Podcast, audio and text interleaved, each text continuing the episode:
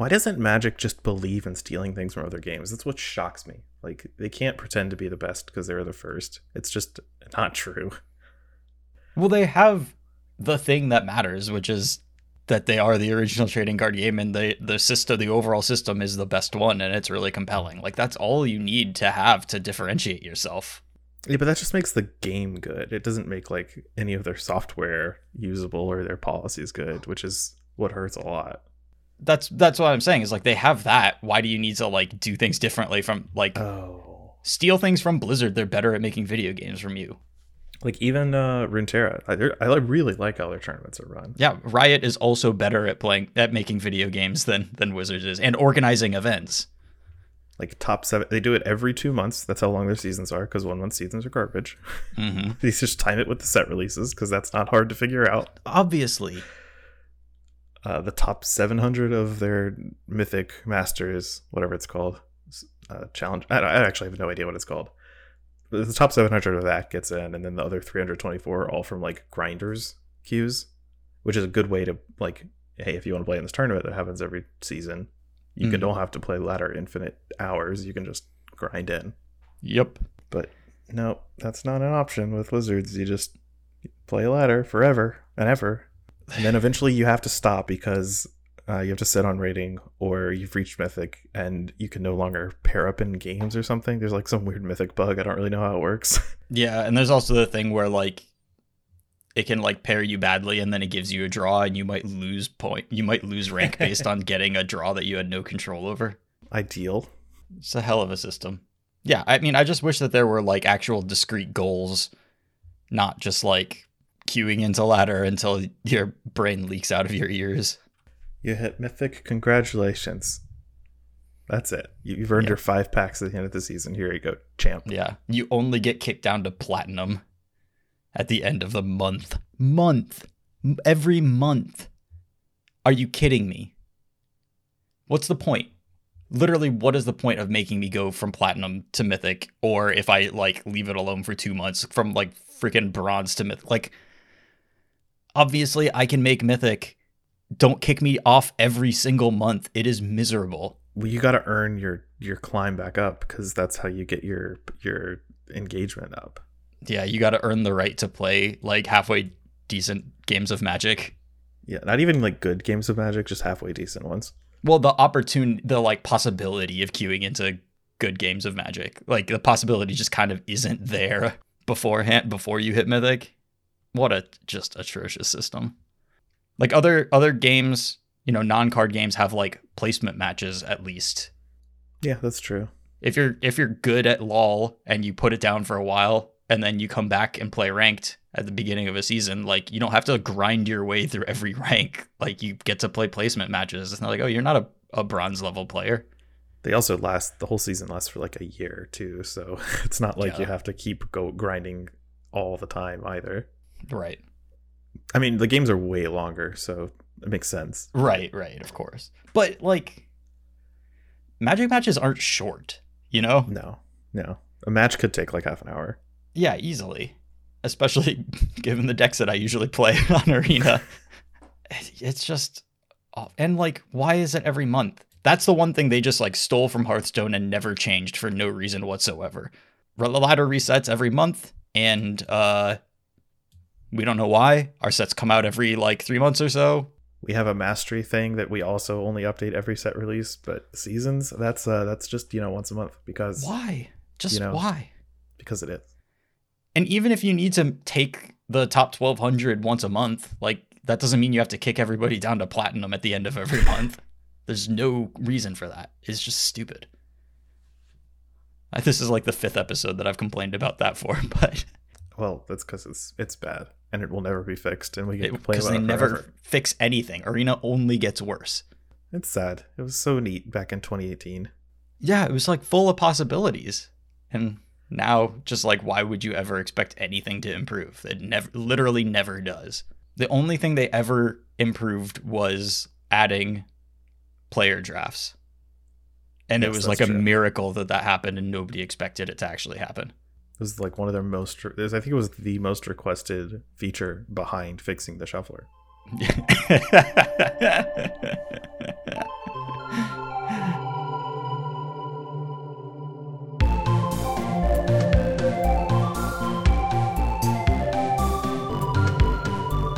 Hey everyone, welcome to episode 217 of the MTG Grindcast, the spikiest podcast in all of Central North Carolina. I'm Chris Castor Rappel. Oh, you're doing it now? I knew you'd miss it. me? You screwed it up. Well, I, I wasn't ready. I was ready the last two weeks. Not the whole time. point is that that you were supposed to, you know, you Jump felt in. it inside. You were ready. Well, I was waiting for like an intro, and this is, and then I jump in. But it's Mhm. fine. It's fine. I'm Lee McLeod. Okay, great. Thanks. Thanks for joining us, Lee. Yeah, no problem, Chris. Glad to have you here. You're looking really good in your new glasses. oh, thank you. They're new. I my eyesight's actually so bad in one eye that it's basically a monocle. But that was deemed too fancy, Mm-hmm. so I, I just have normal glasses. I, a monocle seems like it would be a pain to You would, like screw it into your eye socket. Kind. I don't really even understand the well, yeah, but then you mechanics have of a the cool monocle. chain, and you can like hook it up to a watch or something. Have like a dual kind of deal. hmm I don't know how monocles work. No, I think you connect it to your collar, so if it falls out, it like hangs from your collar. Oh, But- sure. I never really understood the like screwing the monocle into your like ocular Cavity. globe cavity. I don't. I never really understood the like physical mechanics of that. I, I I didn't have to figure it out because they wouldn't they wouldn't let me. Like I didn't have a top hat, so that wasn't allowed. Right, it's illegal. So today we are going to talk about eh, standard and modern again. We're going to focus in a little bit though. Um, I have been playing various versions of Alrund's Epiphany basically nonstop. So we're just going to kind of talk about everything that we know about Alrund's Epiphany, card choices, matchups, sideboarding plans, uh, that sort of thing. Just if you want to play with Alrund's Epiphany, hopefully this is good information, and you are going to play against Alrund's Epiphany, so this should be pretty helpful there too. Guaranteed. Yes, it will happen, I promise. Uh, and we're going to talk about some modern stuff too, just kind of like bringing up the developments over time. Invitational's coming up. Got to keep up with these things. Yeah, there's there's been some movers in modern. I've been modern's mostly what I focus on because I just have more interest in it generally. So Mhm. that's all the stuff I watch. All the results I go to first are all modern. They're also just way easier to find than standard stuff. Though standard events have been firing on Moto, which is kind of nice. Uh, I don't know what's causing that because it doesn't happen all the time. Uh, I think the standard is actually kind of good, and that's just like what is happening here. cool. Uh, You know, it, it's got its problems, and and certainly the complainers are pretty loud, but I don't know. I keep having fun with it, so I, I do like watching games of standard when I stumble across them. Mhm. The gameplay doesn't seem that bad. Like it actually seems very good. it's quite good and you know there are v- very severe restrictions on the format but your individual card choices matter a lot the plan that you come up with for any particular game tends to matter a lot and you know there's a lot of really interesting different subtle things you can do in most games and in your deck building Do we have anything we want to get to before uh, just delving in? Yeah, so we should thank our sponsor before we get into things. Uh, last sponsor didn't end up working out. Uh, I think Magic Twitter they caught the end of our episode where we were a little bit critical of some of their tweets, and so uh, uh, apparently that's not what you're supposed to do when you get sponsored by somebody. We weren't able to keep our journalistic integrity intact, so uh, we had to part our ways.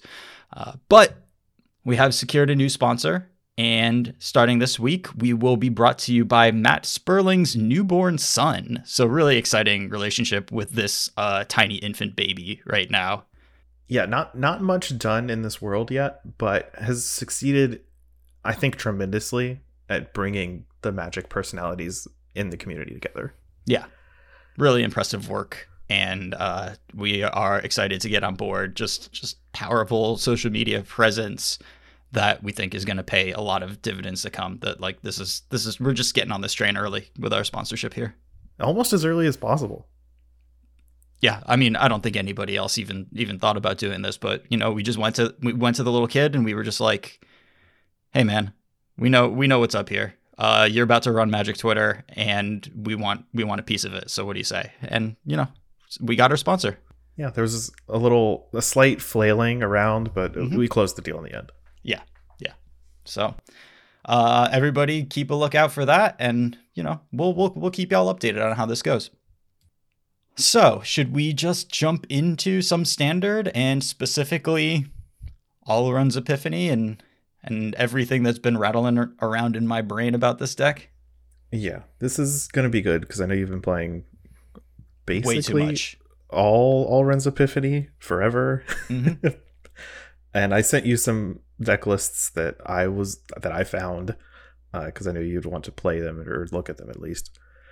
So you're gonna have to you're gonna have to guide me through it because I everything I know about Alrund's Epiphany is just going to be surface level. But you've you, you've uh you've done a lot of work. Yeah, I mean, I am kind of obsessed with playing these decks. I'm really enjoying them. Uh, I feel like I have a lot of control over my own destiny. A lot of my losses are due to my own mistakes, which we are getting better at avoiding over time as we make them. I mean, so first things first, this probably isn't going to be the best deck on any given weekend. I am under no under no illusions that invitational weekend I'm gonna just show up with Epiphany and just like double time walk all over everybody and and reach the top eight without any trouble at all. I think you know people are very aware of this deck. People have their sideboard plans set for it. People know about it, and it is not fundamentally like a crushing strategy, except to the decks that it's already kind of forced out of the metagame. So, uh, the decks that it has left in the metagame are things like primarily mono green aggro, mono white aggro, and uh, is it dragons, and then the mirror. And none of those are matchups. Like you can tune yourself for all of those matchups. You can have good plans. I mean, none of those matchups are ones that you're like, oh, thank God they played snow covered plains. I'm never gonna lose here. Yeah. So, uh, you're left with a bunch of like kind of tight matchups.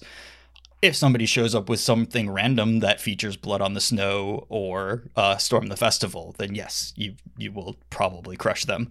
So I have good news on that margin. Like I don't know because ladder does tend to homogenize things to a, a big extent. Mhm. Uh, in the Magic Online challenges, people are still playing Blood on the Snow. so if we go to a paper tournament, you have to believe you're going to run into some nonsense. Yeah, and ultimately that's why I am, and also just because I have so much more time put into this. Like, I will make mistakes, particularly in card choice and sideboarding, by playing mono white or mono green, just because I don't have the reps and I, I I don't have the comfort. With Epiphany, you know, I generally know what I'm doing and and can set up my plans pretty well. You know, even if I do play against a Blood on the Snow deck at the Invitational, I will probably be favored against it, but also they will have a plan that they think is good enough, whether that is like, oh man, they sideboard into so many go blanks, or they're splashing four counter spells, or something like that. But uh, I think generally I'm happy to get paired against anybody playing one of those decks who thinks that they have an effective plan, because I, haven't seen a lot of really effective plans out of those decks. They, they, I think they've given up. They're just trying to do their thing. Yeah, and and I mean you can certainly build a blood on the snow deck that is heavily favored against mono white, re, like quite favored against mono green, and then you, you battle with Epiphany, and hopefully you get there, but probably won't. They draw too many snarls and also no epiphanies, and you have the nut or something. I, I don't know. Yeah. And and I mean if those decks don't get totally forced out and if there are reasons to play because of the population of the creature decks, then, you know, that's the makings of a healthy format with some churn. But as far as Epiphany goes, and you know, I'm just kind of locked in on it. I've been playing a ton of it.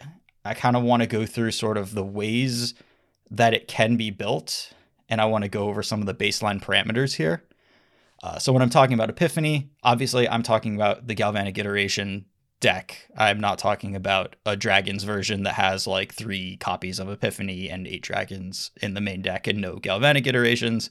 This is a more combo control focused deck rather than the tempo version of Is It Dragons.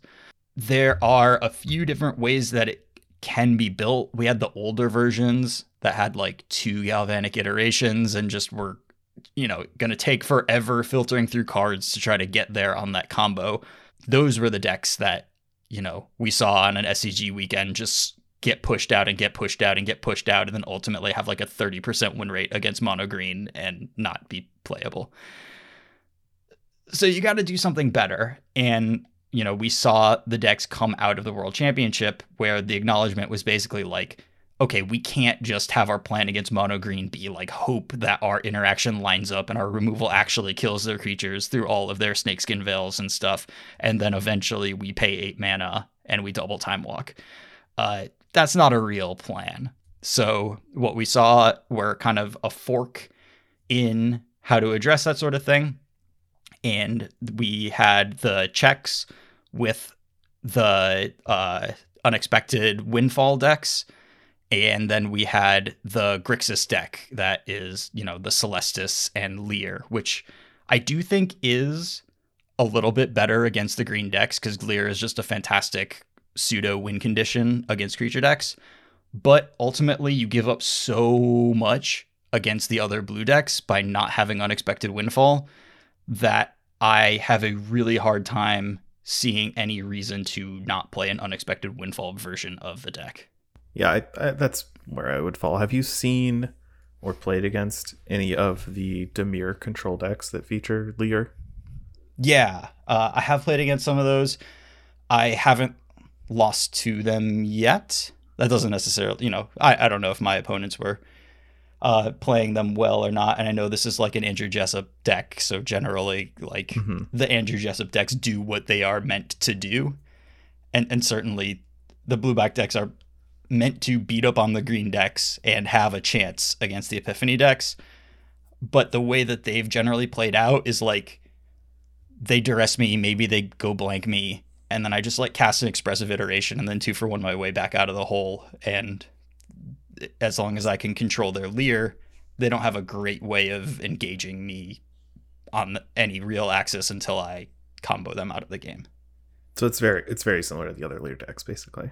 Yeah, I mean it's just like expressive iteration is incredibly powerful, and their strategy of cast discard spells against you lines up really badly against you drawing an expressive iteration at any point in the game.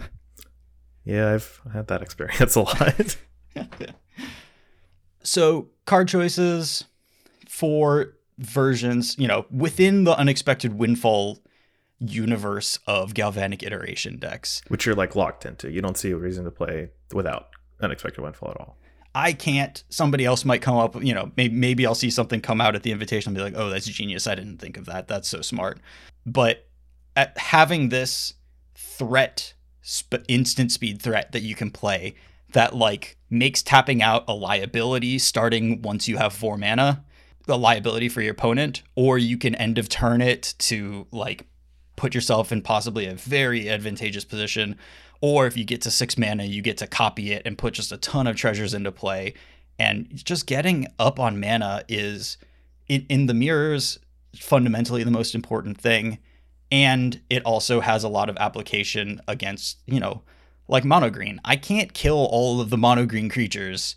Like realistically, you just can't do that. A bunch of them are really hard to kill. They've got snakeskin veil. You can't believe that your stuff is going to line up all the time. And getting to your end game earlier is a good way of making up for that like basic fact of the standard format. Sure. A couple of different ways to build this from here a big question is do you have any dragons in your deck at all? Or are you running sweepers? Or are you not doing that and you're heavier on point interaction and, in particular, divide by zero? So I saw the version, like the LSV BK version from a couple of days ago that you sent me. And that mm-hmm. very much in the like lots of point interaction camp. Playing Divide by Zero, still playing uh, Unexpected Windfall, of course, but not no like body based threats at all. You are getting to the combo, and that that is how you're getting there. Uh, maybe some sideboard options that that we'll talk about later. That that's definitely one way to do it.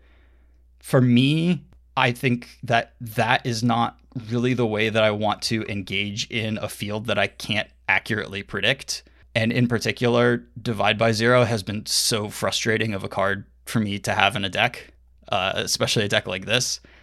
I just like play against mono white and have a divide by zero in my opening hand, and then I draw one for one of my turns, and I'm just like, how can I? How could I ever win a game with these cards in my hand. It is tempo negative to cast it. It is card negative to cast it until I resolve another tempo negative spell to try to make up for the card. And it just doesn't work out and you get run over. And all and all the lessons are like draw a card, basically. Except for the seven mana one, which puts the bodies into play. Yeah, and honestly, like that thing as sort of this alternative plan that allows you to to juke and be like, you know what, I'm not you know, I might sideboard out my epiphanies in this matchup. And what I'm going to do is eventually wish for a mascot exhibition double that. And then that amount of power and toughness should get me there. And that is kind of nice. But ultimately, to me, the cost of running Divide by Zero has been too high. It's okay against mono green, but you get snakeskin veiled a lot if you try to use it on an in play creature. And that's so brutal. It is okay in the mirrors but I've generally just like smashed spells into them and not worried about it too much. And like it, it mostly works out because, you know, what are they going to do? They're going to get a land or they're going to try to try to make a teachings work. And it's just like, I don't really care that much. I'm just going to keep playing spells. I generally have not been impressed by Divide by Zero. It does give you an additional axis of interaction against Goldspan Dragon, which is honestly the main use of yeah. it because most cards are really bad against Goldspan Dragon that you'd be running otherwise. And it's not fantastic against Goldspan Dragon. It just happens to do something. Right. So the version that I have been running, the the place that I got to eventually, um, my list is a four Galvanic iteration, for Unexpected Windfall, for Goldspan Dragon deck, mm-hmm. and basically a lot of people are really bad against Goldspan Dragon. There are fewer Wrenn and Sixes running around. People's removal spells don't work great against it. Even, you know, like that BK deck, its removal spell that is playing in the like cheap red removal spell slot is Thunderous Re- Thundering Rebuke. Yeah, two mana deal four. It kills Goldspan, but you get your attack treasure and then you get your targeting treasure. So usually you can leverage that into a win. And in particular, I have gone so I've gone up to two Prismari commands and you just have this like treasure package where you consolidate treasures and then you cast a goldspan dragon and then it just acts like a big ritual or is or at least is free. So like I've had games where I turn 4 unexpected windfall, turn 5 cast my goldspan dragon, attack, make a treasure. So I've got 6 mana from treasures. I go iteration, unexpected windfall, that's mana positive. You end up with eight mana at the end of that. So then your turn five ends up being Goldspan Dragon, cast this double windfall, cast Alrund's Epiphany. That's happened a couple of times. You need two windfalls. Like it's it doesn't happen all the time, and usually it doesn't happen that early in the game. But having all these Goldspan Dragons in the deck does give you access to these like unexpectedly just like huge mana turns. That I can't say that it's better necessarily than other versions, but I can say that it's a little stronger and more proactive versus a metagame that's hard to predict. And you can do things that people like weren't predicting that you were able to do on your turn. And it's also very, very fun. So I, I, like the list that I've ended up at, if nothing else, just because it has some games where you're like, holy crap, I can't believe I'm allowed to do this right now. Yeah, that does sound really sweet. And I do like the way that, other than the ritualing aspect of Goldspan Dragon, which is really good, Mm-hmm. It's just like a decent solid creature that people aren't super equipped to deal with. Like you said, Wrenn and Seven's not that popular. And and if you do run into blockers for Goldspan Dragon, it gets way worse. So if they play a Wrenn and Seven and make a Tree Folk, and your hand doesn't have an answer to the Tree Folk, uh, you're you're not super happy to be on this version. If you run into the the BK version and they've sideboarded in their Imriths, which is a a five five, five then you're just like, ooh, that's a little bit rough. I don't, I don't really know what's going on. So is that how you say that? So I say it. I don't know. I, I, I don't know how you're supposed to say it. No, I have no idea. But generally, I have been really happy with this version. No smoldering eggs main deck, uh, Goldspan Dragons. I mean, the curve of the deck is kind of high, but you have this like weird like tempo makeup engine with your like huge mana turns. What's your early interaction if you're if you're dragoning and windfalling? Uh, Cinderclasms and Demon Bolts, and I I adopted what I thought was really smart from the BK deck, which was just four Spikefield Hazards, mm-hmm. Uh, I think that card is incredible right now, both you know as a way of killing Luminarch Aspirant and also as a way of killing Malevolent Hermit, uh, and also a couple of Jwari disruptions, of course, and the Fading Hopes. So you know all of your interaction that you're playing is really just like control the small ball stuff in the first couple of turns as best you can and then i just want my turn four to be unexpected windfall and then i just want to like do gross stuff after that uh, you have you have a note up here that we skipped over. I don't know when you wanted to talk about it. It was Yeah. um, Memory Deluge versus Behold the Multiverse.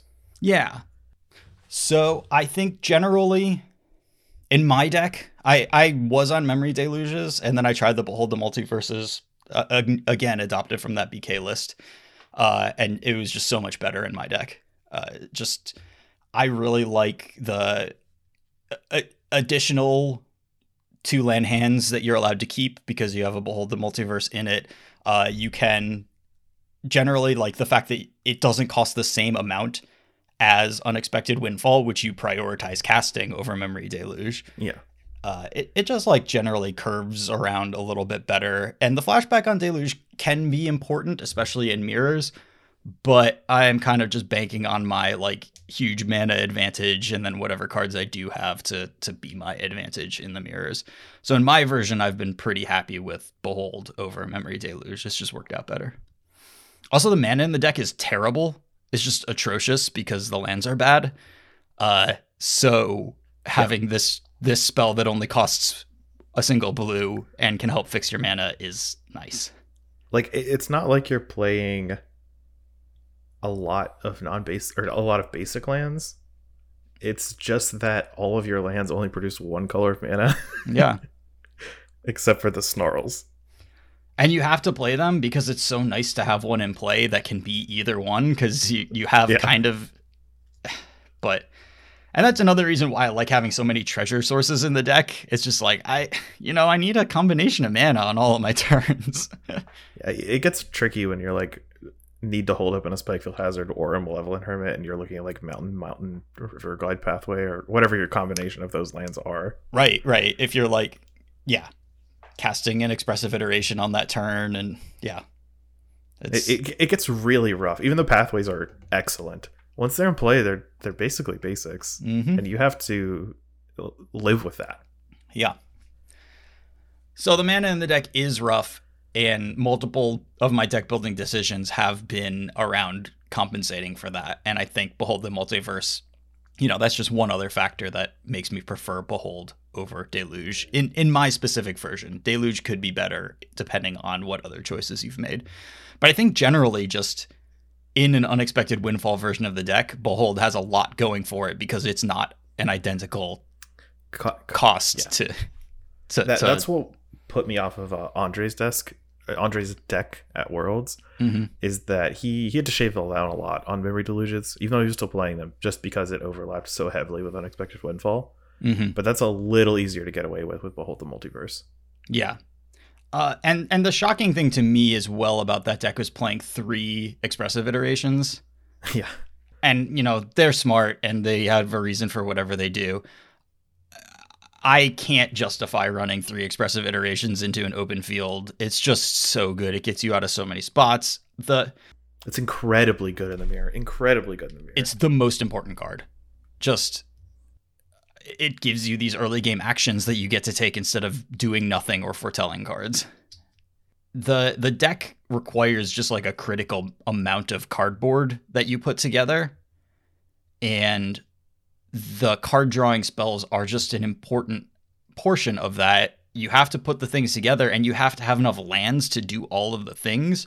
You can't hit eight mana without doing some amount of casting divination. It's just not possible. And that's why Windfall's so good too, right? Because of the treasures. Yeah, because those are like full cards basically. Uh, uh, because once you spent them on something important enough, it, it is like having lands for that turn, and that's all that really matters.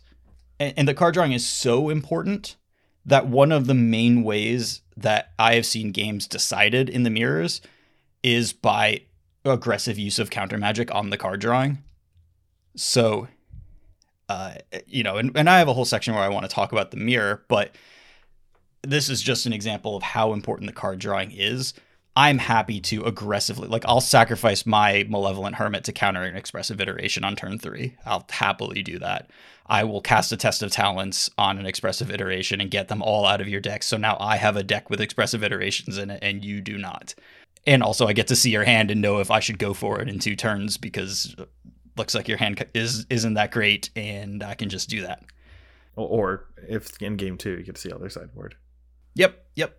Uh, I mean, test has just been it does a lot of good stuff, and it should not be reserved for we're gonna play a long game and I'm gonna use this on Epiphany. Like, it's perfectly valid to just use it to make your opponent's deck bad as early as possible. Make as many of their draw steps weaker. Yeah, it's also negate. So if you would want to just get rid of a card and gain, gain tempo that way, like that's mm-hmm. fine. You don't have to use it as cranial extraction. Yes, I- have had a bunch of spots where my opponent like cast a memory deluge when they were under pressure. Maybe that deluge would have found them something, so I want to counter it. But then I want them to draw memory deluge for that turn. I'd be perfectly happy because they'd probably die if they had to cast spend four more mana on it. So I just don't take them out of their deck. So that's definitely a play that you can ha- not make. you know think about. yeah. Yeah.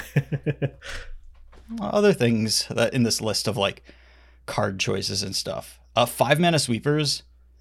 I know some people have been happy with them. Like I saw Corey Baumeister tweeting about how good the uh, the giant saga was like last weekend.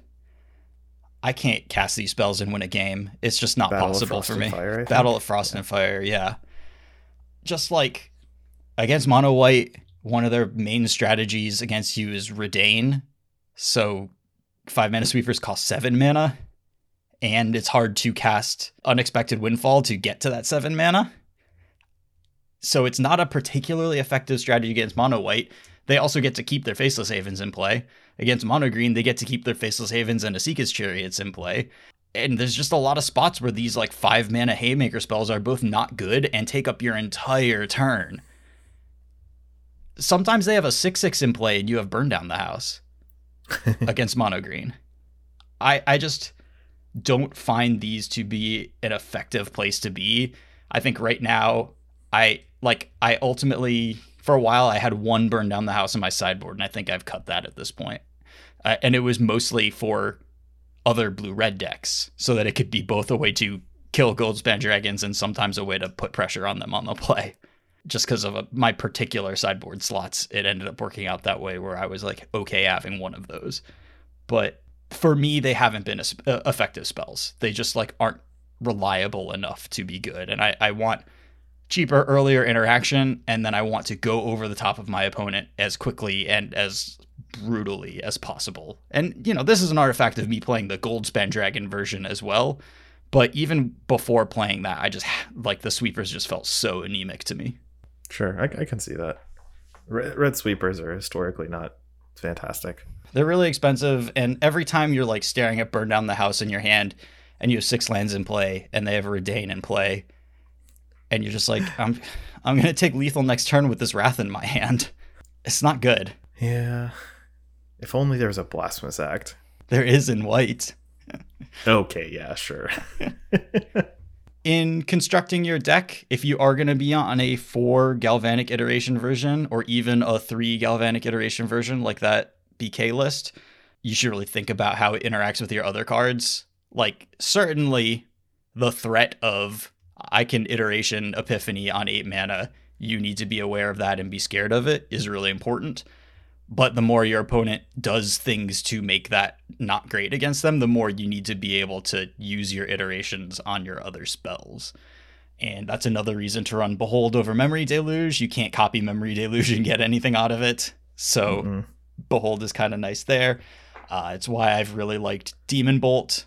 It just is effective against a lot of things. Also, it kills Goldspan Dragon the turn they cast it and only gives them one treasure for it and it's kind of the easiest thing to double up. Uh, and it's also why I've been happy running main deck Cinderclasms because even against mono green, doing a four damage on their turn sweeper sometimes can be really effective. They animate Esika's chariot, you wrath everything, and then move on with your life. Uh, is there what about Cathartic Pyre? What do you think about that card? I have moved off of it. The main use for it is that I, I think my main use for it is that it's like the most efficient way to kill a Reidane without worrying about it. Other than that, you know, it, it's completely effective against mono green because it does at least kill all of their two drops, whether that's Sculptor of Winter, Wolf Token, or Werewolf Pack Leader. But obviously, it doesn't do anything against Troll. It is a little bit harder to copy with Galvanic Iteration because you can't do it on turn three.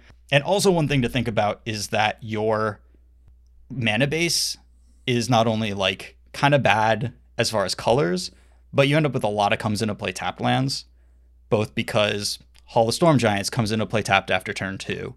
Your Spikefield Hazards and Jwari Disruptions always come into play tapped. Your Snarls probably come into play tapped unless you don't need the mana that turn, in which case, you know, they're they're they're fine. They come into play untapped and you never spend that mana on anything. So Do you not like snarls?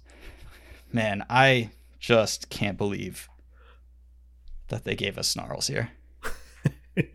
we had steam vents like not that long ago. It really hurts. I, I think I played with Steam Vents in uh, 2019. Mm-hmm. Yeah, last like ago. last time I played Paper Magic, last time I played Paper Standard, I definitely had steam vents in my deck. Your lands come into play tapped a lot, and that is a thing that has made Demon Bolt a little more because you get to like split the cost up and like work around your lands coming into play tapped. I know like Cathartic Pyre just costs the two that would be what you pay for foretelling, but you know four damage is very very relevant. So I, I've liked Demon Bolt quite a bit, and I don't really see myself going off of it unless it's like, oh, there's no Goldspan Dragons at all, and I only have to worry about mono white and mono green, and it's good enough against mono green, and it's definitely better against mono white. Although it also doesn't kill Adeline, which is the card that kills you out of mono white. so it'd be pretty hard to get me off of uh, Demon Bolt, I think. Yeah, I, I really like Demon Bolt as a card. It's, it impresses, especially when you get to iteration it. hmm Or Galvanic iteration. There, I forget there's two iterations in this deck. And they both cost blue red. Yeah. The most iterations I've ever seen in a standard deck. when you honestly like the first time the first couple of matches i played with the deck i had to make very sure to like grab the correct one so Because if on Arena, you just grab it and throw it onto the field, and you just grab the wrong one. You're like, oh, oh no. ooh, that's not good i just cast galvanic iteration turn three when i needed to hit a land that's i don't know about this one. As far as that like red removal slot goes i have demon bolts and cinderclasms main and it- it's been a good mix for me. Also have fading hopes. That is 1 million percent just a concession to mono green. It's Mhm. okay against mono white. It's like okay against smoldering egg but you don't really want to target goldspan dragons with it if i could go and know that i was only going to play against mono white and like is it dragons i would not run any fading hopes in my deck but I, I think that's just unlikely because Mono Green is going to be the either the most popular or second most popular deck. Yep. And and it's really important against mono green because they're a little clunky. Their creatures are super beefy and hit really really hard, but slow them down by a turn and you can often get there. So that that is the role of fading hope. And I do board some out against mono white. Uh, on the draw, it can be okay to have you know like two copies in there, but on the play, I don't want a ton. It's o- the only reason they are in there at that point is like because I want to have a certain number of answers to Reidane in my deck. And they are a little less important at that job in this version because one of the answers to Reidane that you can have is just I'm casting this Goldspan Dragon this turn instead of an expensive non creature spell. And Goldspan Dragon will provide me with enough mana to cast whatever spells just through your Reidane that I want to cast. Okay. So, uh, Spikefield Hazard, you said you were really high on, but we haven't really talked much about it. Yes. Like, where? What are the spots that card's good in? So, on the draw against mono white, it's just the best card you can have in your hand.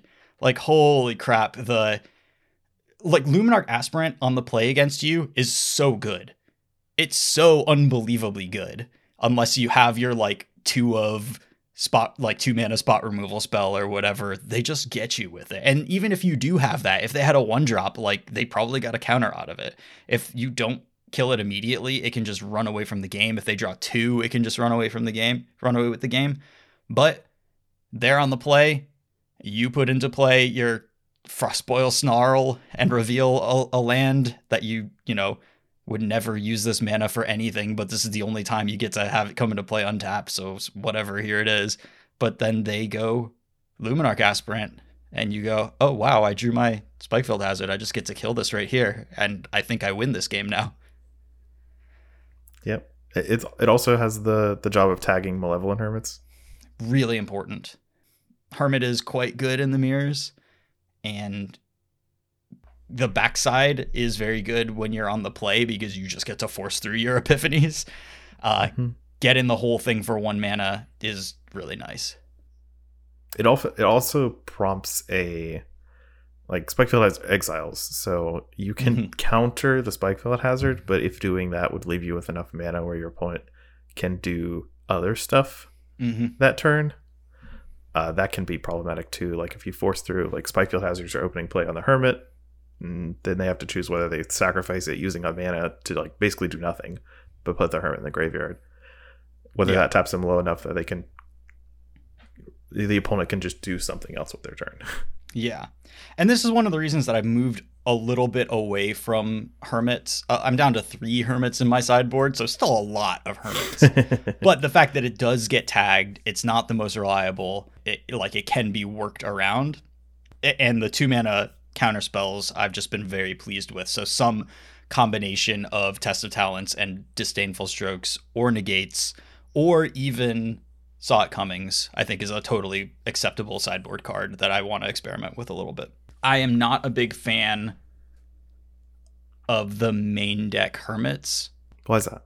So you play a mirror, and then you just you don't have any like like that BK list. Like you don't have any dragons in your deck. You play a mirror, you play your hermit, and they're like, well, I wasn't gonna cast this demon bolt on anything, but now I can cast it on your hermit. I, yeah. I just don't understand the the purpose of it. That was the one weird thing to me about the well there's a couple weird things about that decklist, but that was the weirdest thing to me about it. Yeah. It just stands out in like a, a relatively creatureless deck just has two hermits is the only creature. Yeah I, I, think you really do get punished by the like oh i just barely didn't blank your creature removal. Like okay well you could have just blanked their creature removal I, I keep having people cast their game one hermits against me and I have adopted the I'm running all these spike field hazards. and it works out really poorly for them because either I spike field hazard it or it's just like, oh wow, I had a Cinderclasm in my hand that would have been super dead against you, but now I get to leverage it to clear that thing out before I go for it on my turn. Yeah, I I agree. The, the hermits are still good, but they're not. You definitely do not want them in game one. Yeah, because they don't do anything against the the mono colored decks if you really want a game one thing in that slot that's just a hammer, like either do the Strosky thing and just run those test of talents because you know you might clear their expressive iterations out of their deck on turn three, and that's a game that you're very likely to win. Uh, or you know if you want to hedge a little more, run negates or disdainful strokes. Uh, what about matchups? You want to go any, any into any in particular? Yeah. So, I mean, only a handful of matchups in this format, really. Yep. Mono green, mono white, dragons, the mirror, and then just sort of like blue control decks in general that are trying to play exactly the right combination of cards to like squeeze the wins out. But I would not recommend playing those decks, honestly. It's mm-hmm. it's hard for me to see where they're finding traction. White decks, they are going to try to run you over very quickly with damage. If they start, they, they want very badly to start out with either the 2 1 that boasts and makes tokens, or Usher Fallen. Yeah, Usher the Fallen, or Stone, whatever, Stonebinder's familiar into the the Sun Gold. What is that thing called? Some sort of champion? Sun, Sun Gold Sentinel? Mm-hmm, uh, I think so. Yeah, and or or Luminarch Aspirant and any one drop. Like they're really trying to get that setup going very, very early. And then main deck, they might have a couple of Reidanes and post board, they probably have like four Reidanes. So the the two things that you need to worry about are those very, very quick starts that can just put a ton of power and toughness on the table, particularly when they're on the play. Your hand just has to be able to deal with that. Spikefield Hazard is a great way of doing that. Often on the draw, like Cinderclasm just doesn't even keep up against the Luminarch Aspirant. Yeah. Like Cinderclasm is amazing in the matchup and often just like casting it wins the game, but they do have hands that work around it really well. Uh, but Yeah, well, not one card can beat everything. Like we don't get Pyroclasm for a reason. Right. Uh, But like, you know, they have games where their turn 2 is intrepid adversary and their turn 3 is elite spellbinder and then you just respond to its ability with a cinderclasm for 1, you blank their first two turns, they get one of your cards but like they're not going to be able to kill you from there probably. So cinderclasm wins a lot of games. How do you board? Like what are you what are you looking for uh, in post board games?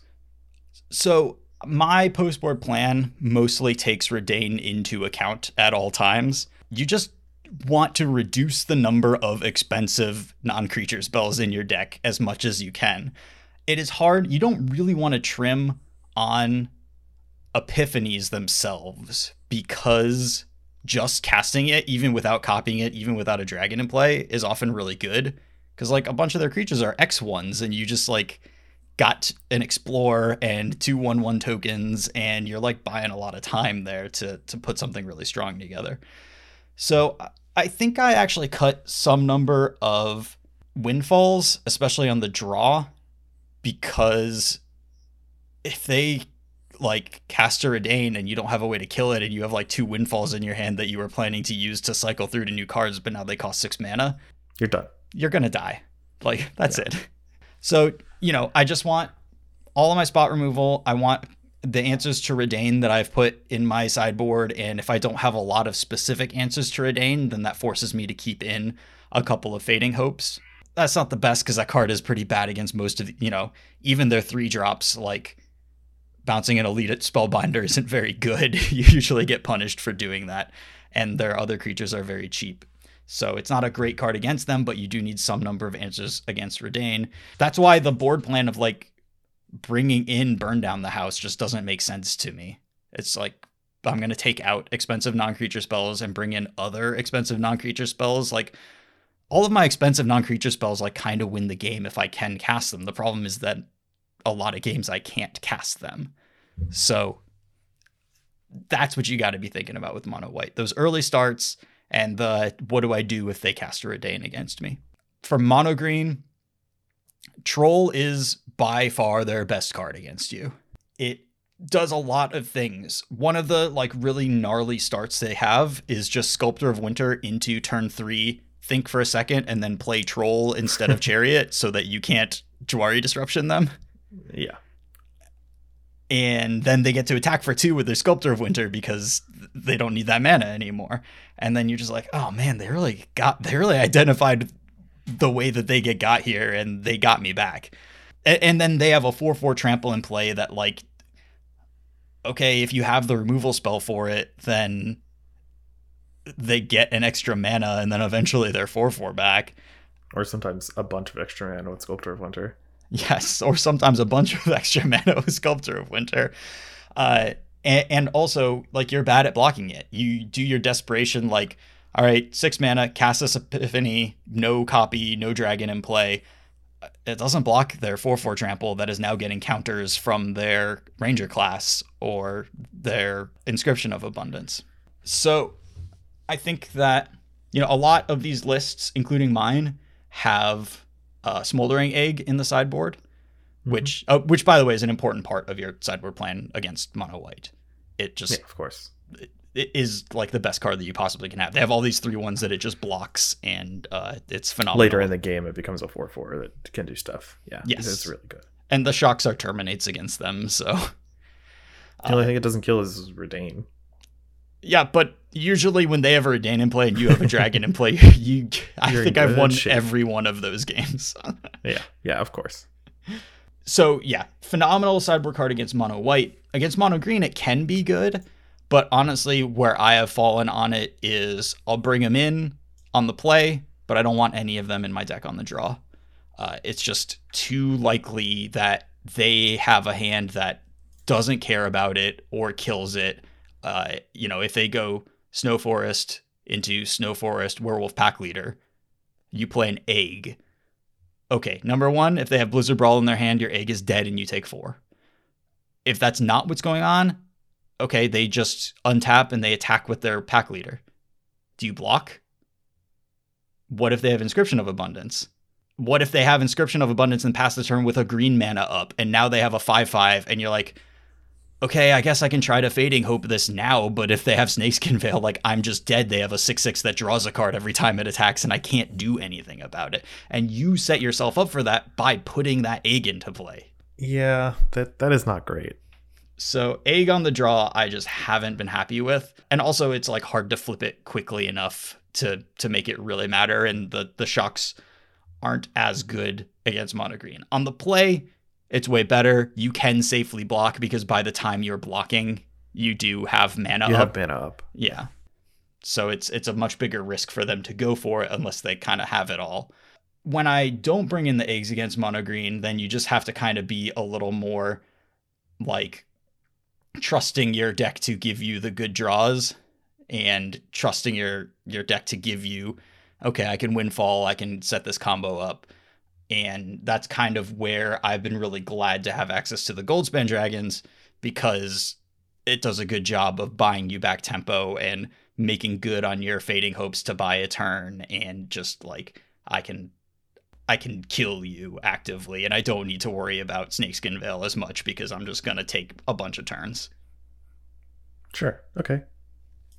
Uh, but main thing is like they're going to play around your Jwari disruptions, and so you can't really trust in them to do the things you need to do. Try to be proactive as much as possible, but be aware that like sometimes it is better to leave up Jwari disruption so they don't cast Esika's chariot on this turn or whatever, uh, or at least represent it.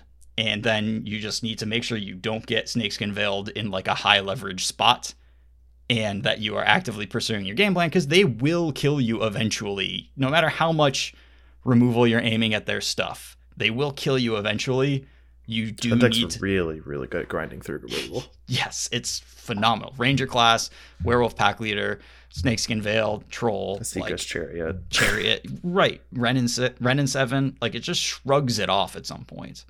and so the this is the big sweeper that i have been happiest with in this matchup is uh, cyclone summoner Mhm. uh, and in particular when you are running unexpected windfall uh, and it's funny because i think the lists that had it at at worlds the players who had cyclone summoner were the grixis lists with the Celestus Yeah, that's But- you're right. Yeah. but not the checks. And it's actually just phenomenal with unexpected windfall. Because you Well- can play, you can go windfall into summoner.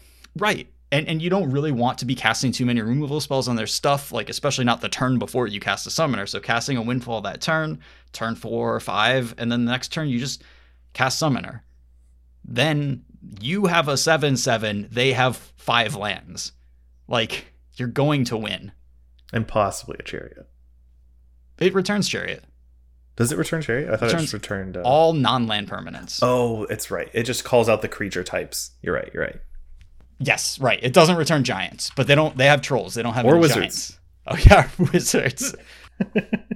That's that's where I get confused. When I think of it, oh, yeah, of course, it can't return giants or wizards. So, so I just shortcutted it to all creatures. Right.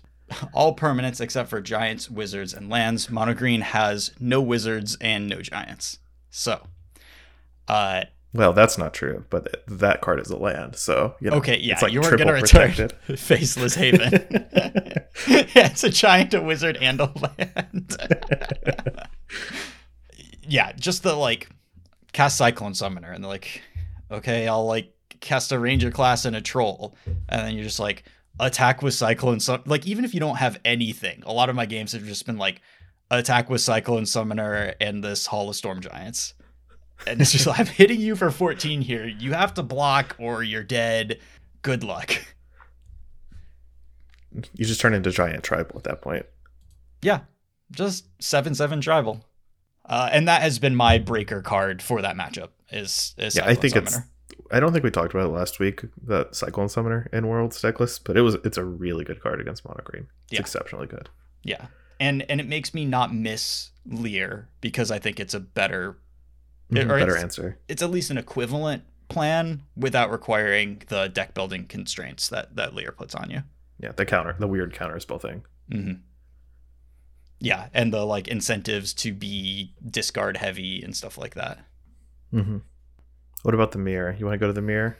Yeah, I mean, so so like I said, uh, countering the card drawing or controlling the card drawing, and also metering out your card drawing in a way that it disincentivizes them from countering it, uh, is really important. So I'm happy to protect my iterations with my malevolent hermits. I am happy to counter their card drawing with my malevolent hermits.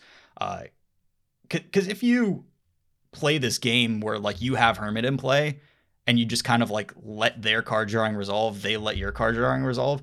Eventually, the hermit doesn't really do that much because it you, you each have a million lands and all these yeah, treasures. both players have way too much mana. Yeah. Yeah. So just toss it in there. Get like expressive iteration is better than hermit, so trade it for an expressive iteration. You're also incentivized by hermit to trade off hermit. Mm-hmm. It gives you another card to cast later. Yeah. So you can fill out your mana that way. Yep, yep, yep.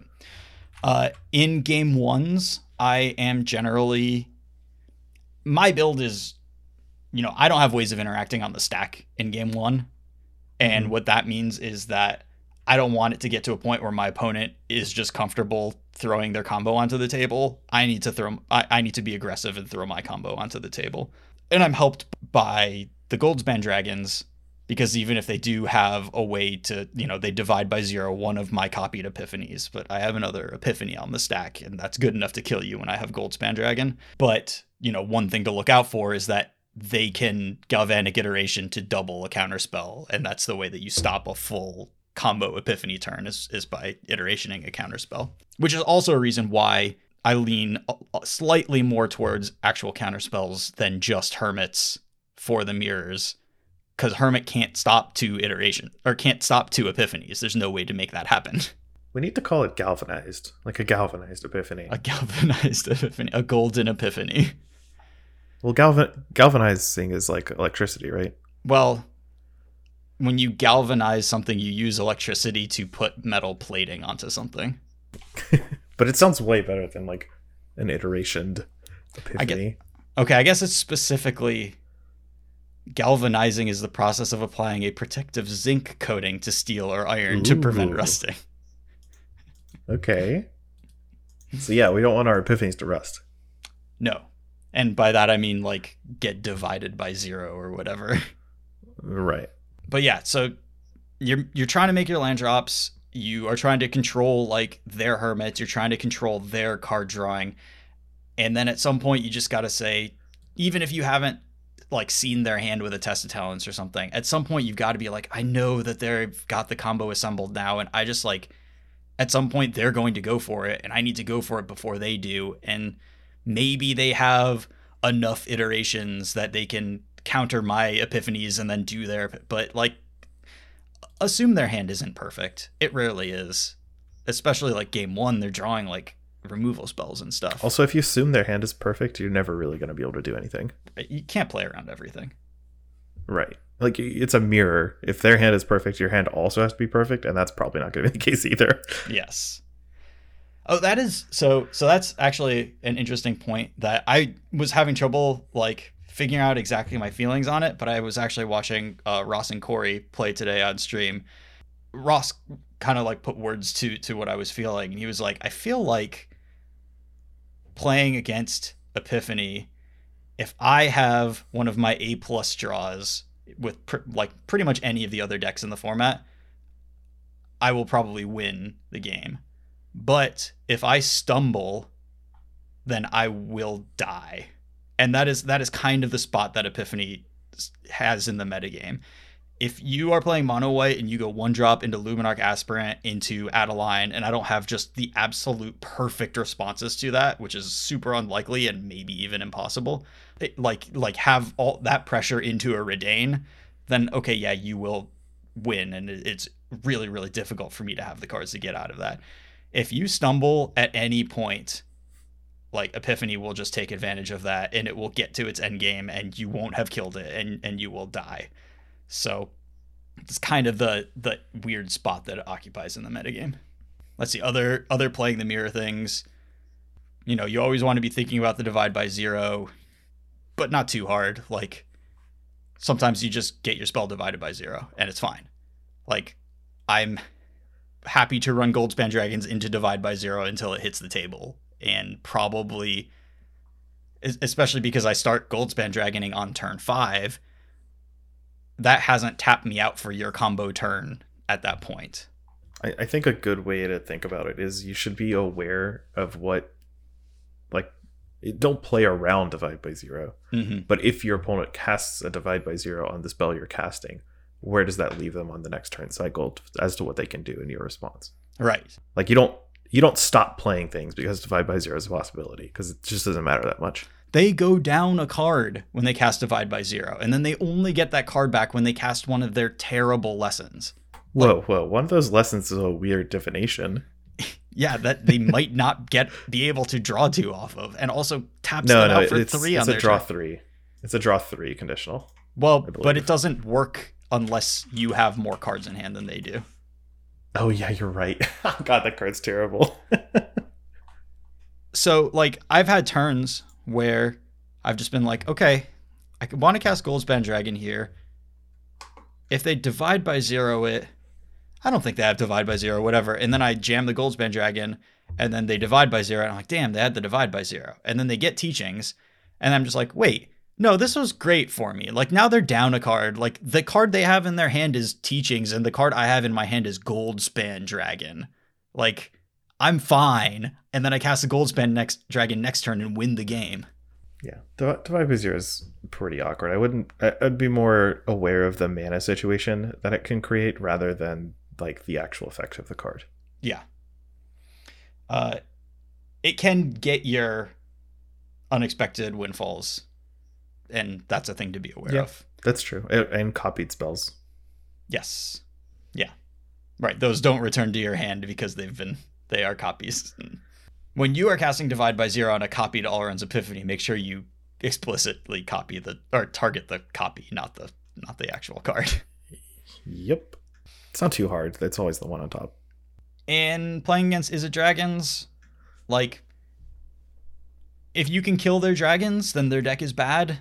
They got a lot of dragons and a lot of card drawing. So don't be afraid of getting countered. You got to run your spells into their counter spells until they run out of counter spells.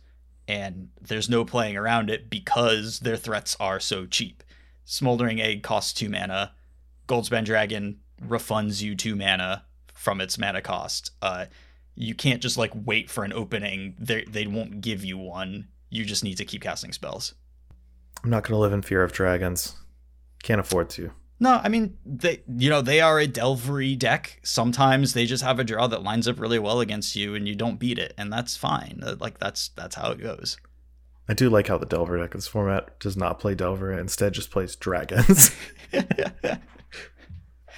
Uh, if you play against Delver, you will possibly lose because Delver like is defensible in a format where you get to play all these spell lands and stuff, and it comes down and starts hitting really early against this like slow combo e control deck. But uh, I have four Spikefield Hazards in my deck now, so yeah, Delver's also not beating mono green at all. No, that's a tough one. Yep. Any any more epiphany insights you want to regale us with? That's probably not how you use that word. Uh, I've been really happy with main deck Cinderclasms. Two to three. Uh, I'm down to two because I subbed in. I subbed one out for a Prismari command just to really focus on the Goldspan Dragon plan. But mm-hmm. three has also been quite good and has made me win matches against white decks or blue white decks like the Mori deck that I just wouldn't have won otherwise. And it's been you know, you can dump it in the matchups where it's actively bad, and it's also better against mono green in some spots than you would think, especially with Galvanic Iteration. Unexpected Windfall does make the the the one of two ofs a little more appealing when they're not always useful because you can just pitch them. Yeah, yeah, for sure. And also, you see so many cards because the deck has to have so much card drawing in it to function that one ofs and two ofs are perfectly defensible because you will get access to them at some point in the game. And you can even copy them if they're particularly good. They, that's the best part about Galvanic Iteration, my opinion. Mm-hmm. It just amplify the flashback on that card is kind of nuts because it lets you get away with so much. You can like spew off the front half pretty easily. Yeah, exactly. And, and and then it gives you this kind of like Snapcaster Mage effect where you double up on the spell that you really want in that matchup. Mhm. Obviously, far far worse than Snapcaster Mage, but you know we're playing standard right now. But should we move on from standard? Yeah, yeah, we can just we can talk about modern. I've got some modern stuff to talk about. Do it. This is all you. There's not a huge amount of churn because the format hasn't really changed with Innistrad that much, other than the reanimator decks people kind of played around with. Mhm. I still think that deck is pretty good, to be honest, but it's not been played a ton. It doesn't have a ton of results yet. It wins, uh, what are they called? Preliminaries every now and then, and that's pretty cool. Yeah, the version I saw that I'm most excited by is the incarnation ephemerate version. So, you know, you're playing Esper Animator with Faithless Mending, Faithful Mm-hmm. Oh, yeah, yeah, yeah. Uh, Because Muldrifter ephemerate's like insane. right. And, and then you have Grief and Solitude, which are both good with Ephemerate and with uh, Persist. And it ends up being like a pretty cohesive deck that then you look at it and you're like, oh shit, this Reanimator deck is running like all good magic cards at this point. Yeah, the the glow up from Muldrifter is touching to my heart because it's, pretty so sick. it's so good with ephemerate. You like evoke it, and you draw your two cards, and maybe one of them is ephemerate, maybe you already had it. It Mhm. doesn't matter. Uh, and then you target your Muldrifter with ephemerate. Your opponent has to be like, "Well, I guess I gotta kill this, but it's dying anyway." so like, you don't lose anything by giving up the ephemerate. You're always up cards, hmm and if it, if ephemerate resolves, it's just woof. Yeah. You, yeah. Good lord. And and then obviously you have access to like this is the first grief ephemerate deck that I think is a, a deck with legs, and that is a really Yeah. powerful combo. And and it gets to play counter spells and disruption. And it's just a, a generically good deck. Yeah, I pretty locked in on what I am playing and you know just like don't have the cards for it and don't have the reps with it but you know if I had kind of thought of this a little while earlier I would have been more more open to giving it a shot and pretty into it. Uh, other than that, I still think the the top of the format is the two Cascade decks and the Hammer deck. Mhm. But I think I- I've always thought Living End was the better of the two Cascade decks. But I'm very confident now because the Rhinos deck is not very good against Blue White Control at all. yeah. and Blue White Control is. I don't know whether it's off the top of like starting streaming or just people wanted to play it a bunch, but it is all over these challenges. It's winning. It's it's won a challenge, but it hasn't. It's always present in the top eight. It's just people are playing it over and over and over again. I think even Canister put it put a top eight in with Blue White Control. And and I mean that is pretty scary for Living End as well. Blue White Control can be pretty tough. Uh, you know, you just have to draw the right cards to fight off their cards, and you have Grief, and you have Force of Negation, and you have Brazen Borrower, and you you kind of need to draw a couple of them. Yeah, I, I mean, uh, I, I don't think it's great for Living End, Mm-mm. but for Rhinos, it's particularly miserable because your end game isn't even that strong against Right. him. Right, like your four fours don't really beat. You make four fours, and they're just like Cast Solitude. Yes, Just cast, straight up. cast solitude or prismatic ending one of them, Teferi the other one. Like, and now I have a Teferi in play, and you can't. You have to kill that before you can cascade again. like, You're, you're like actual. You're like actual, and also your actual best plan as Rhinos against the Blue White deck is just casting adventure creatures for value, hmm which is, I mean, They have this modern, Teferi, Hero of Dominaria in their deck. Like, right? So that's rough. Uh, and Blue White Control is also kind of crimping the style of the Murktide decks.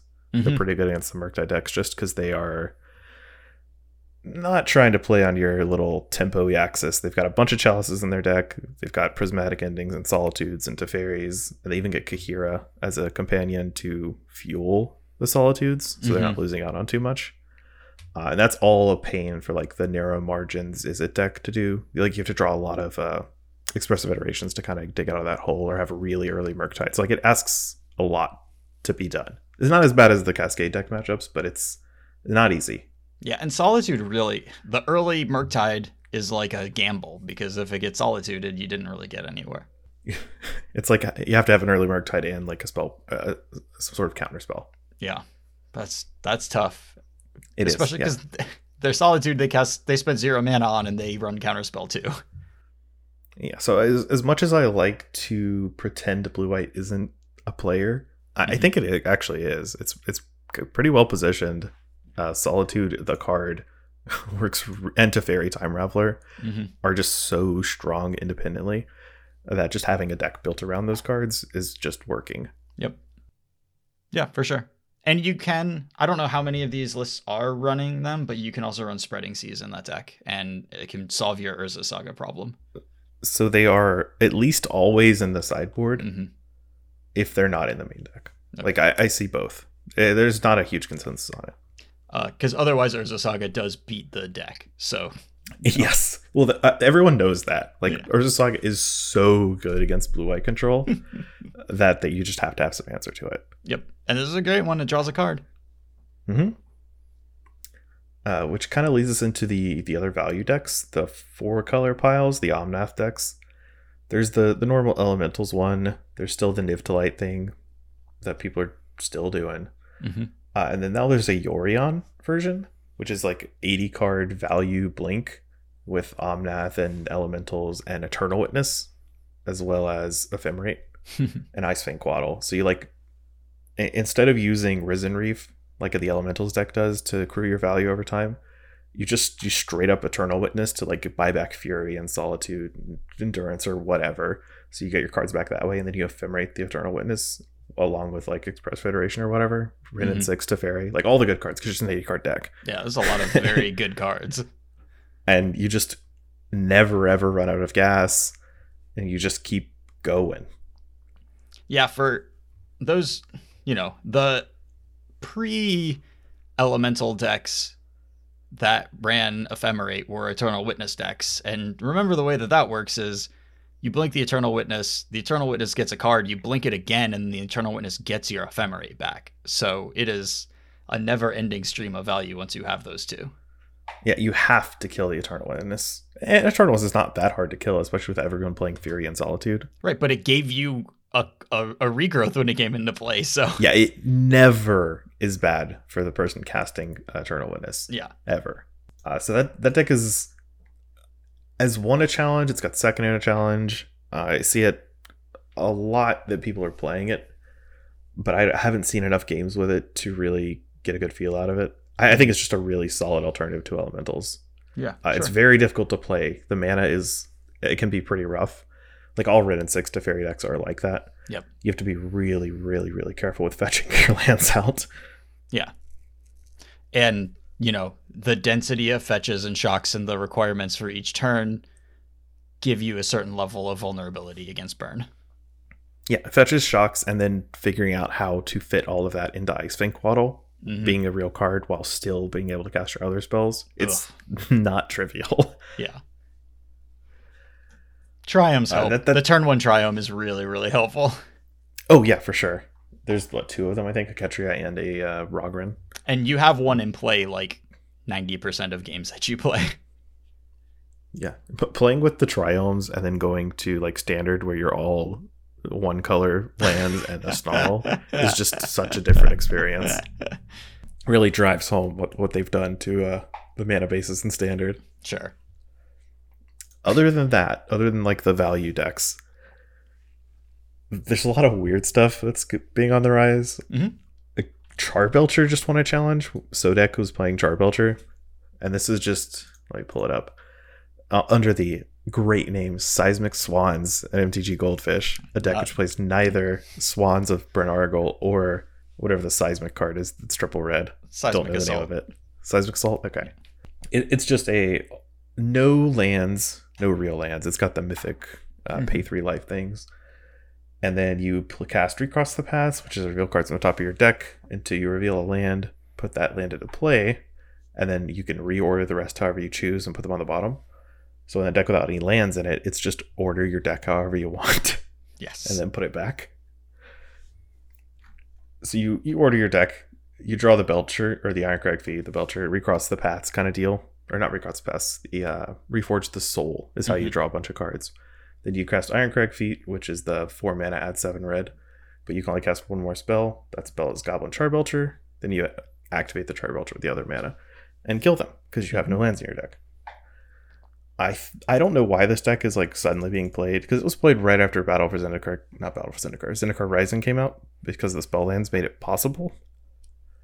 But I think what makes this deck better now than it was then is the presence of Strike It Rich, which oddly Yeah. enough helps your burn matchup a lot.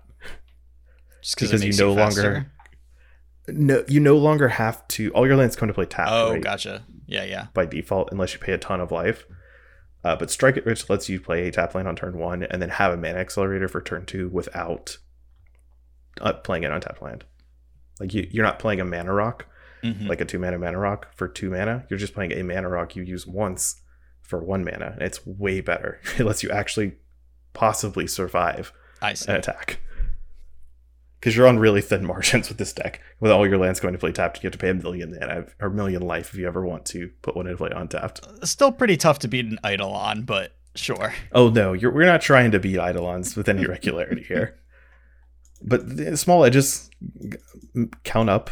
hmm Uh, do you want to tell me how the Pyromancer Ascension sideboard plan works? I don't know how it works. okay, that's honest. that's fair. I, I see one copy of Pyromancer Ascension in only Sodex list. I've looked at other Goblin Charbelcher lists, and there's always just one copy of Pyromancer Ascension, and I have no idea why. I just do not know. There is a loop, uh, and I don't, I haven't sat down and figured out exactly what the sequence is. Uh, but there's a way that you can stack your deck with Recross the Paths, where you get the Pyromancer Ascension in play, and then you use rituals and whatever, and then you get to use Bala Ged Recovery and cast Pact of the Titan over and over and over again. And then you get So- to so cast. This has to be triple Manamorphose. Yeah, I mean you've stacked your deck, so you can make it happen. But yes, you have a lot of Manamorphoses involved, and then you get to infinite mana, and then you get to Bala Ged Recovery, Pact of the Titan, cast make a you know as many four fours as you want, and then you use Song Mad Treachery to give them all haste, and you kill your opponent. So I don't know exactly what the sequence is there, but if you stack your deck, you can figure it out with Manamorphoses. But how do you get infinite Bala Ged recoveries? You can only, Well, that you get- seems like a finite amount. You get two Bala Ged recoveries. So when you copy a Bala Ged Yeah. recovery, you return a recovery and a like Manamorphose or whatever. Oh, okay, gotcha, gotcha. So you'd have to have two Bala Ged recoveries. Right. You can't just do it with one. Okay, But you- gotcha. You know, you stacked your entire deck, so you do get to give yourself those ingredients. Okay, sure.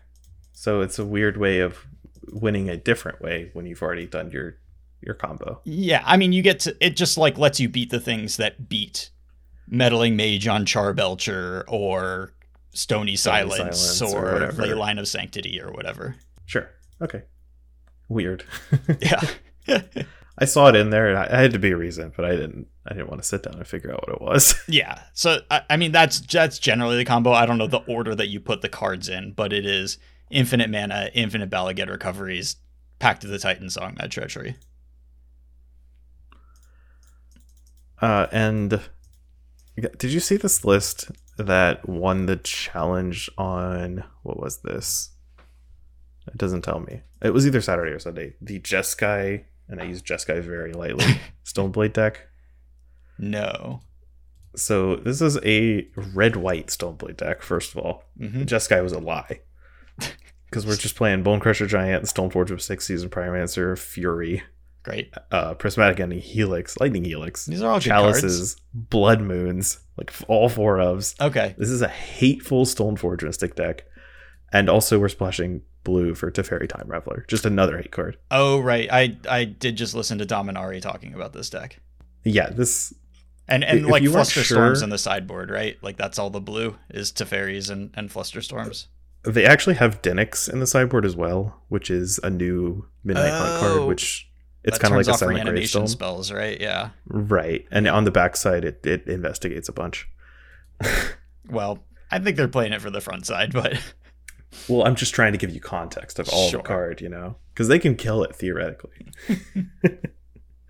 but yeah, this if you weren't sure how good hate cards in Modern were, mostly Teferi, Chalice of the Void, and Blood Moon, uh, the fact that this deck won a challenge playing just those cards mostly Mhm. and uh, like some creatures to supplement them so you don't need that much other than hate cards to win like stoneforge mystic plus if you draw a hate card that's good enough to win like Yeah. Kaldra Compleat is insane Cul- Kaldra generally kills them before they find the answer to the hate card and then combo off. So and furies and uh Teferis protect you a lot too Mhm. it's just i like this deck even though it i kind of want to play it but i know i'm not going to play it well and i also hate drawing a bunch of hate cards so not a good fit for me personally but this deck is like pretty neat i really like the i don't think i would have had the the gumption to play a like a red white stone fortress deck and just not play ragavan yeah, I mean this deck is kind of genius. I think. Uh, I don't know how sustainable it is, but you know, there's a lot. I mean, Teferi is so good right now, and then just turn it into a hate card with a bunch of companion hate cards. Uh, I I like this deck quite a bit. I I feel like you don't. I mean, th- this is nitpicky, but like, Sword of Fire and Ice has to suck in this deck, right? Eh, it's probably just a third equipment But do you need a third? like you're trying to lock them out and then just like be have th- like what are you drawing? Like more like if your chalices are bad, now you're like I'm drawing cards. Here's another chalice of the void. You know? i think it's more about the damage than the cards to be honest Sure, sure. in, in which case maybe Sword of feast and famine is better but i, I think it's just like nitpicking So, at that sword point. of war and peace. I've locked you Sure. out. Now I can kill you. hey it has protection for the two best elementals That's true. The two removal elementals. Yeah. mm-hmm uh also yawgmoth combo has been doing really well recently it's it won a challenge the- uh, two weeks ago i believe it with demonic tutors did really well with it this is their moto name also it's just a combo deck that isn't hosed by chalice or uh, yeah. like soul guide lantern or teferi like it doesn't really care about all those cards I think that's a really important part of it. Yeah. That makes sense. I, do not know the matchup spread very well, but they are kind of hunkered in and willing to play a more mid-rangey game. They cut a lot of decks have cut Geralf's Messenger to just two copies now, Mhm. relying on more Young Wolves and just attrition because everyone's playing like three Grists, the whatever the Bug Planeswalker, Sure. which is a really really good card for just having a game plan, attacking with your useless creatures or using them in some way to stop your opponent Yeah. while just building up to a a combo finish. And I, I think another important part of this deck having a resurgence Izzet kind of like lives and dies on how many unholy heats are getting played because the card and Grafdigger's Cage. Yeah, Grafdigger's Cage too. Uh, also, just like Unholy Heat killing Yawgmoth, the best card in your deck, is really tough. And the more, you know, like the more is it Murktide gets pushed out a little bit, and the more the red decks are weird red decks that are just like, oh well, I just want to run a lot of Furies. I can't run Unholy Heat in this deck. Uh, then Yawgmoth benefits from that. I, I like Yawgmoth. If I, I, would strongly consider playing it just because I think it's. I, I think a good pilot can do really well with it because I think it's well positioned against a lot of the stuff people are doing. Mhm. As long as you like know your plans and matchups. Yeah. I, there's just like no way I could ever do that in the time I have now Sure. with the cards I have. So I'm not, I'm not going to worry about it. But I do think it is a good choice. Yeah, if you are a Yawgmoth person and you're headed to the NV, I would not have any problem with you registering Yawgmoth. Uh, also, just on personal bias, I saw an Underworld Breach deck Aha. that it's the the breach version I like that plays like Dragon's Rage Channelers and Ragavans Mhm. and just normal stuff Yeah. it- for express or expressive iterations into the combo. You Mhm. know, uh, it's by Jiggy Wiggy, which has done well in several events. Got a couple of prelim three ones or four O's, and has done placed in some challenges, top thirty twos of some challenges. Mhm. But the weirdest thing to me about this deck and this player is that they just always play 76 cards or 61 card main deck. And it makes no sense.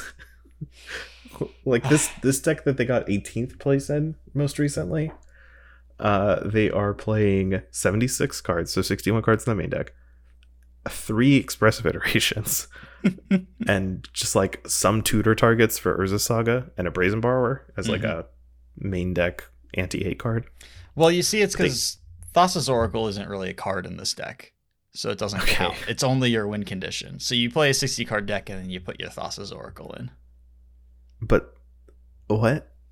No, I don't know. I have no idea. You can make a better argument to me if you like showed me the math where you know how grinding station mills three cards and you don't want to exactly if you can do something iterations in threes and 60's too even, right?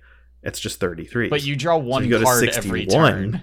I guess if you go off on like the same turn every time, then maybe. But well, I'm not going to prove the math to you. You have to prove the math to me because I'm against 61 cards. if you mulligan, it completely throws off that math.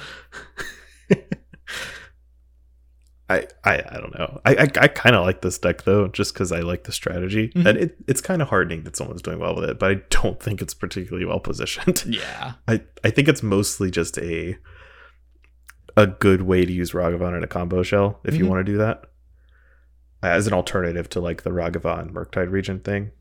I mean, Dragon's Rage Channeler as combo engine is really nice for sure. It's it's so Dragon's Rage Channeler with Underworld Breach is just kind of insane yeah. I mean, just it, by itself. it's very very similar to uh, obviously less powerful but it is not that different from brain freeze grinding station Yeah. uh, or, or brain freeze uh, Breach underworld breach because even with like one Dragon's Rage Channeler, a Breach, and an, un- a Mishra's Bauble, Mhm. you can just draw cards for every two cards in your graveyard.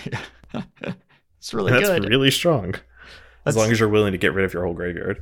That's it. It's just I, I- it's neat. I like it. This person has some weird choices, but I it's given me heart to I'm gonna try this deck out again.